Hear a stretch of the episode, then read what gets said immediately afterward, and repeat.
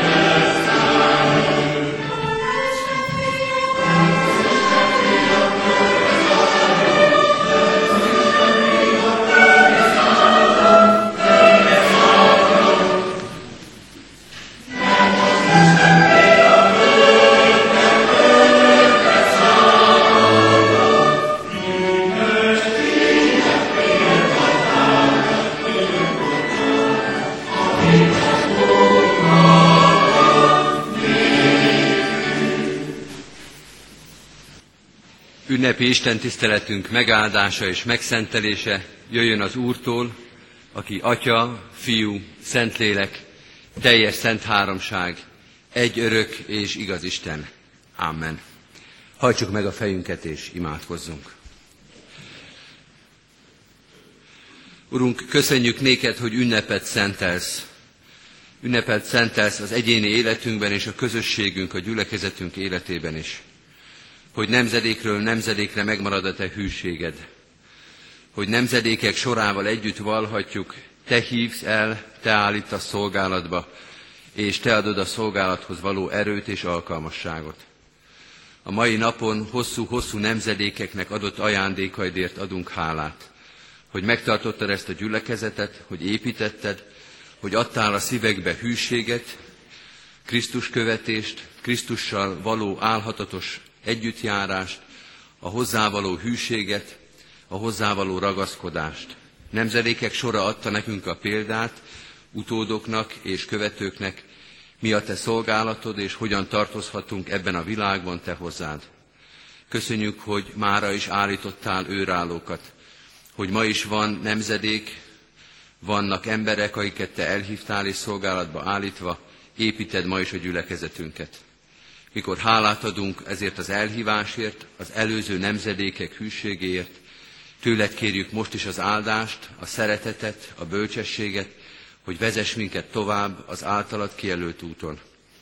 Mert sem az előző nemzedékek, semmi, meg nem lehetnénk, szolgálatban nem állhatnánk, építeni nem építhetnénk, ha te nem jössz, ha te nem segítesz, ha te nem adod áldásodat, segítségedet és szeretetedet. Bocsáss meg, hogy nem tudunk másképp eléd állni. Bocsáss meg, hogyha ha itt vagyunk, a bűneinkkel, a védkeinkkel, a gyarló voltunkkal együtt tudunk csak itt lenni. Mégis eljöttünk, és mégis hisszük és tudjuk, te ezzel együtt hívtál minket, ismered a szívünket és az életünket, és azzal együtt állítottál szolgálatba. Ezért kérjük reménységgel és bizonyossággal, áld meg az életünket, bűnbocsátó, megszabadító, erőt adó lelkeddel, egyen egyenként és közösségünkben, most különösen is kérünk a presbiteri közösségért, a te áldásod és szereteted vezessen minket.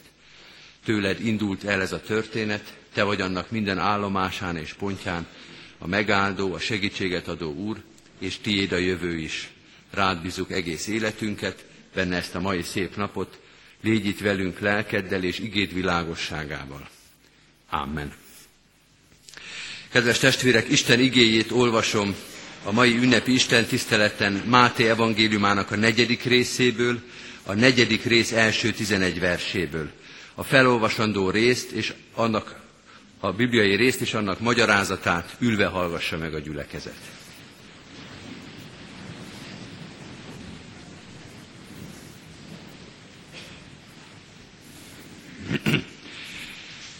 Máté evangéliumának a negyedik részéből az első tizenegy versben így szól hozzánk Isten igéje.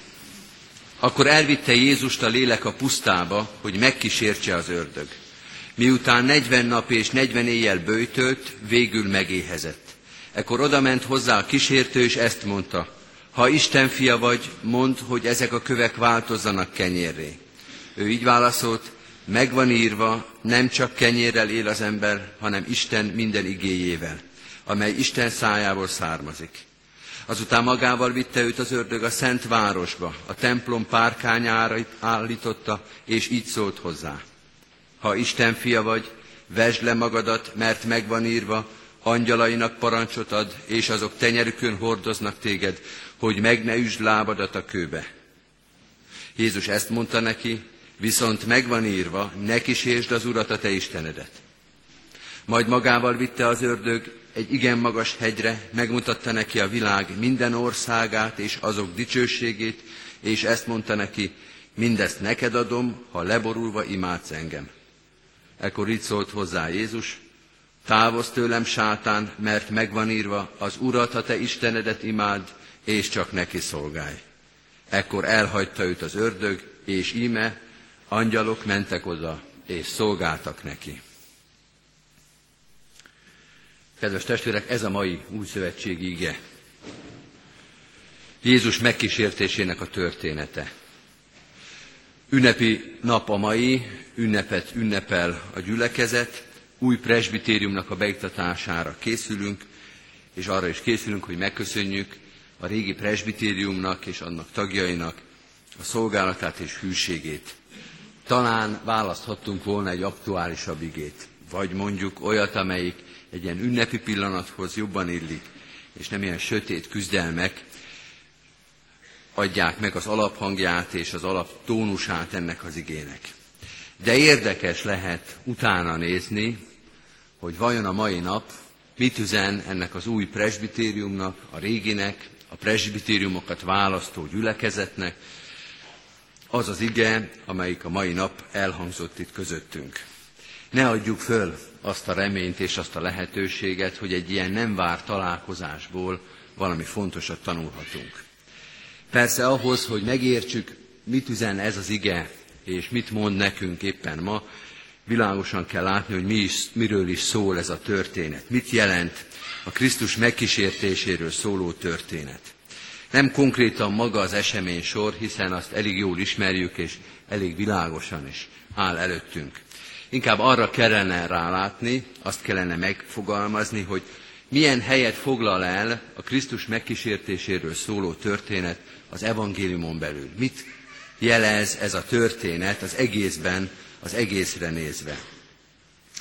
Azt rögtön észre lehet venni, és az nagyon hangsúlyos, hogy Jézus nyilvános működésének a legelején találjuk ezt a történetet.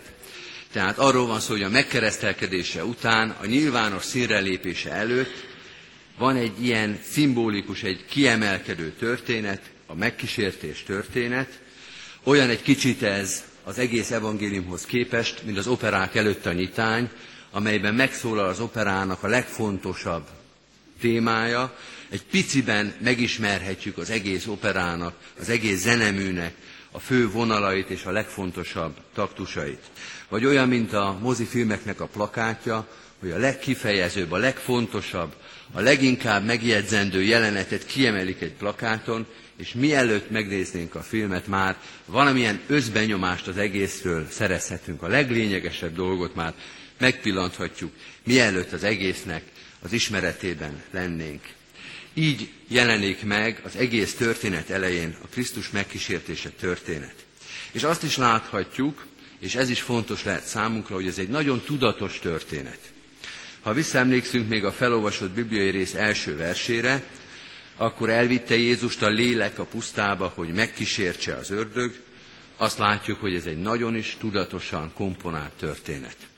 Nem valami baleset történik a pusztába. Nem orvtámadás Jézussal szembe, sőt, azt kell mondanunk, hogy itt a támadó az Jézus. Ő hívja ki az ördögöt. Ő azért megy a pusztába, azért vezet arra ez az út, hogy megütközzön a sátánnal és a kísértővel. Ez egy demonstratív küzdelem. Egy demonstratív küzdelem, elképzelhetjük, hogy az egész mennyei seregek, az összes angyalok ott könyökölnek a lelátókon, és nézik azt, amit most a leges, legfontosabb ebben a világban, hogy a Szent Háromság Isten, a Fiú Istenen keresztül hogy küzd meg a sátánnal. Ennek a bemutatása, ennek a felmutatása történik, nincs senki a mennyei seregekből, aki ezt ne akarná látni, és ne érezné, hogy most van az, amiért tulajdonképpen az egész történet elkezdődött. Demonstratív küzdelem és demonstratív győzelem, Távoz tőlem sátán, mondja Jézus, és a sátán távozik, elkullog, és demonstratív dicsőség. A végén van egy kedves mondat, nem tudjuk pontosan mit jelent, de fontos, hogy ott van. Íme angyalok mentek oda, és szolgáltak neki. A legfontosabb dolgokat meglátjuk. Krisztus azért jött, hogy megküzdjön a sátánnal, Krisztus győz, és a mennyei dicsőség körülveszi őt a győzelem után. Azt mondja tehát ez a történet, Krisztus megkísértésének a története, hogy a Krisztus történetnek a lényege, amiről itt majd olvasni fogunk az evangéliumba, amiről ez az egész názáreti Jézus történet szól, ez a sátánnal folytatott, az életért folytatott, az örök életért folytatott küzdelem, az ebben aratott győzelem, és az ezért járó dicsőség története. Nem másról és nem kevesebbről szól, Krisztus történet. Ez jelenik meg majd az egész történetben, és kicsiben, előzetesként, összefoglalóként ezt olvashatjuk a Krisztus megkísértése történetben. Ez a kezdőjelenet, ez a nyitány, ez a plakát, amiről majd az egész Krisztus történetünk szólni fog. Hát kedves testvérek, ünneplő gyülekezet, tisztelt beiktatásra és eskütételre készülő presbitérium, azt kell mondanunk, ebbe keveredik bele az ember, amikor keresztényé lesz. Ebbe vesz részt a gyülekezet, ha szolgálatba áll, és ebbe a küzdelembe választja bele a frontharcosokat, az előőrsöt, a presbitériumot, most ezt a 75 embert, aki esküt fog tenni. Nem másról, és nem kevesebbről szól a presbiter választás. Amikor presbitereket választ a gyülekezet, nem kultúrmunkásokat választ, nem szociális munkásokat, nem oktatás szervezőket, nem műemlékfelügyeletet, pedig ezek is fontos dolgok, lesz is bennünk rész, benne részünk, hanem Krisztus küzdelmének, győzelmének és diadalának a katonáit és résztvevőit választja meg, és állítja szolgálatba. Amikor presbitert választ a gyülekezet, akkor Krisztus küzdelmében, győzelmében és dicsőségében résztvevő csapatot, közösséget, szolgáló közösséget állít szolgálatba. Mit jelent az, hogy részt venni Krisztus történetében, küzdelmében, győzelmében és dicsőségében? Hosszú lenne erről beszélni, érdemes lenne, fontos dolgokat tanulhatunk meg ebből. Most röviden és általánosan csak néhány mondatot szeretnék erről szólni. Mit jelent az, hogy részt vehet az ember Krisztus küzdelmében, győzelmében és dicsőségében? Hát először is azt jelenti, azt húzza alá, hogy ez a küzdelem, a sátán elleni harc, az valóban harc. Ott sebek vannak, ott fájdalmak vannak, ott veszteségek vannak. Nem sétagalopp ez, nem szórakozás, hanem küzdelem. Amikor erről van szó, mindig a Ráckeresztúri otthonnak, az iszákos, illetve a drog szenvedéllyel küzdő szolgálatoknak a beszámolói jutnak eszembe.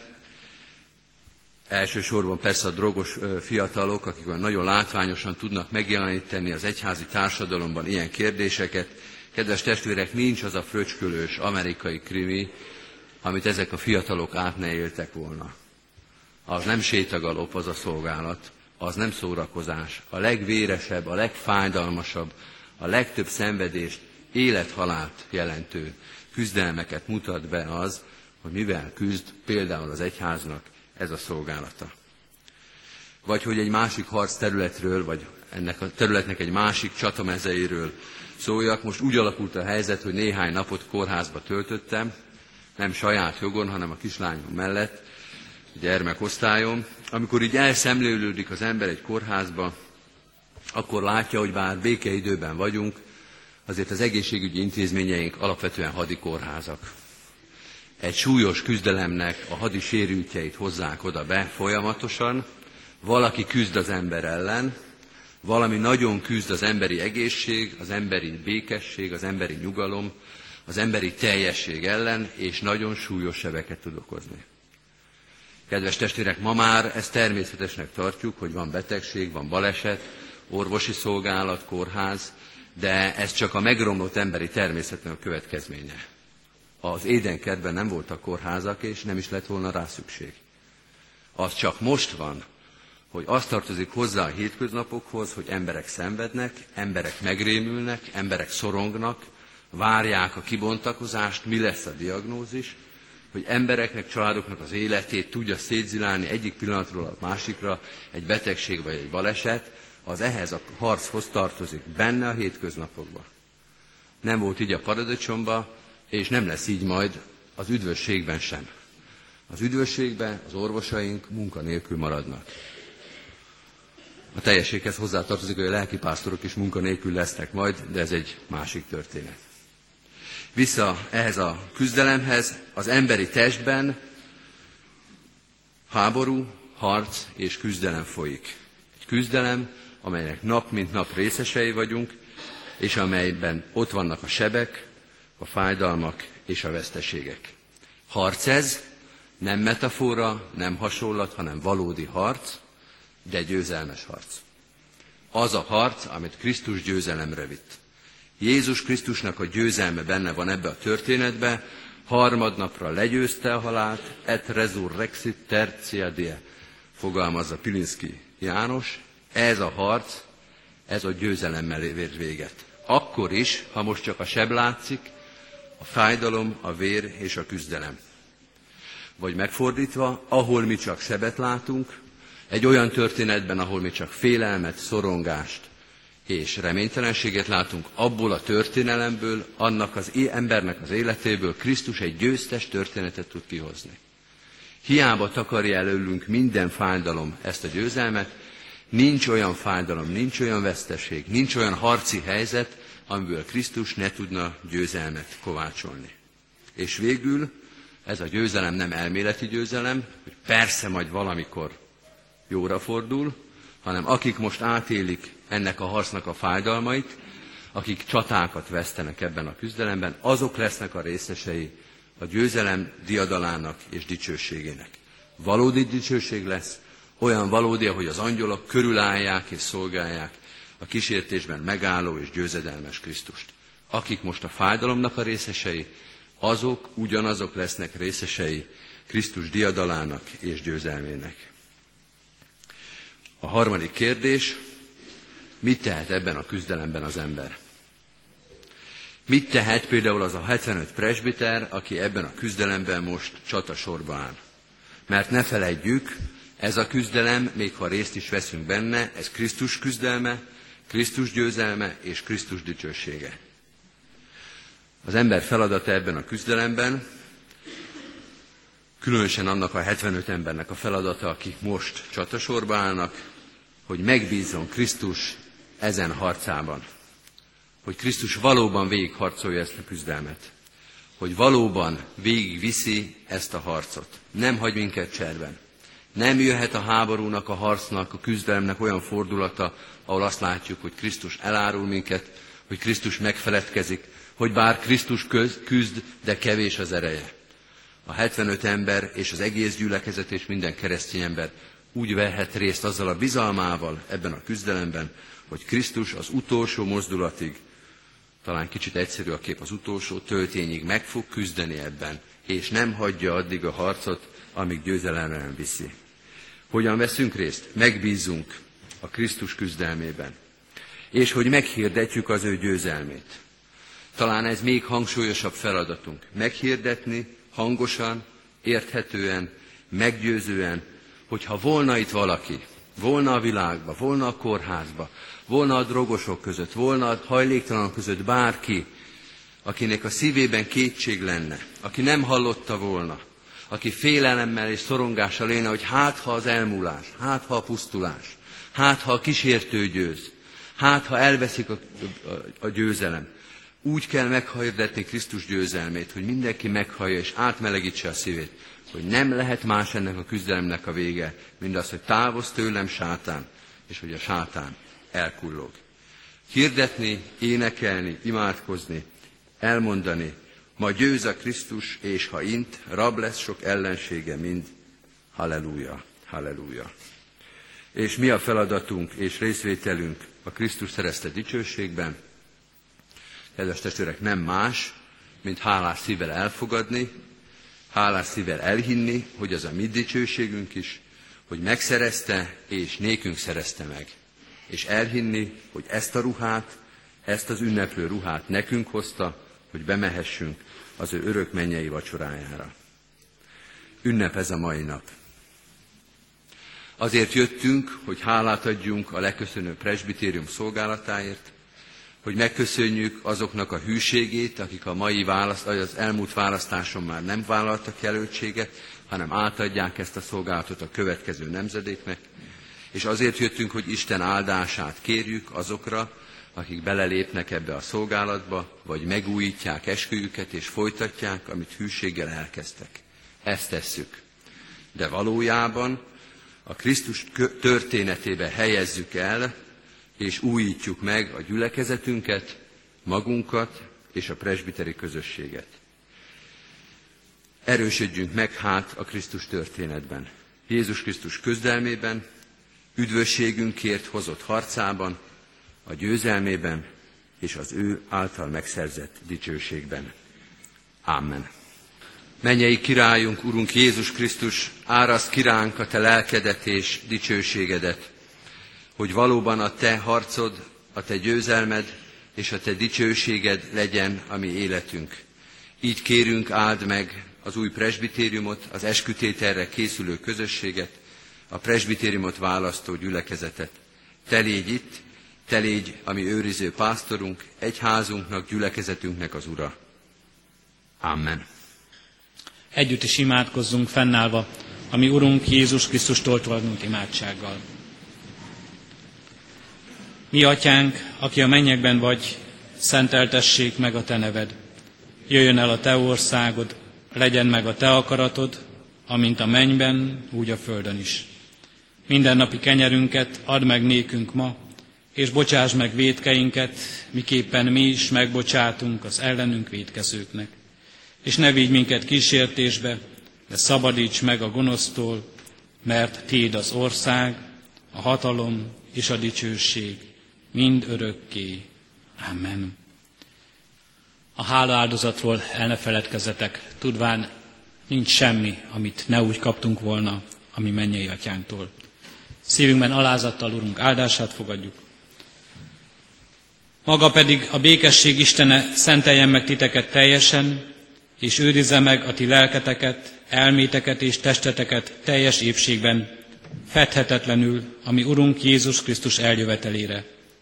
Hű az, aki elhív erre titeket, és ő meg is cselekszi azt.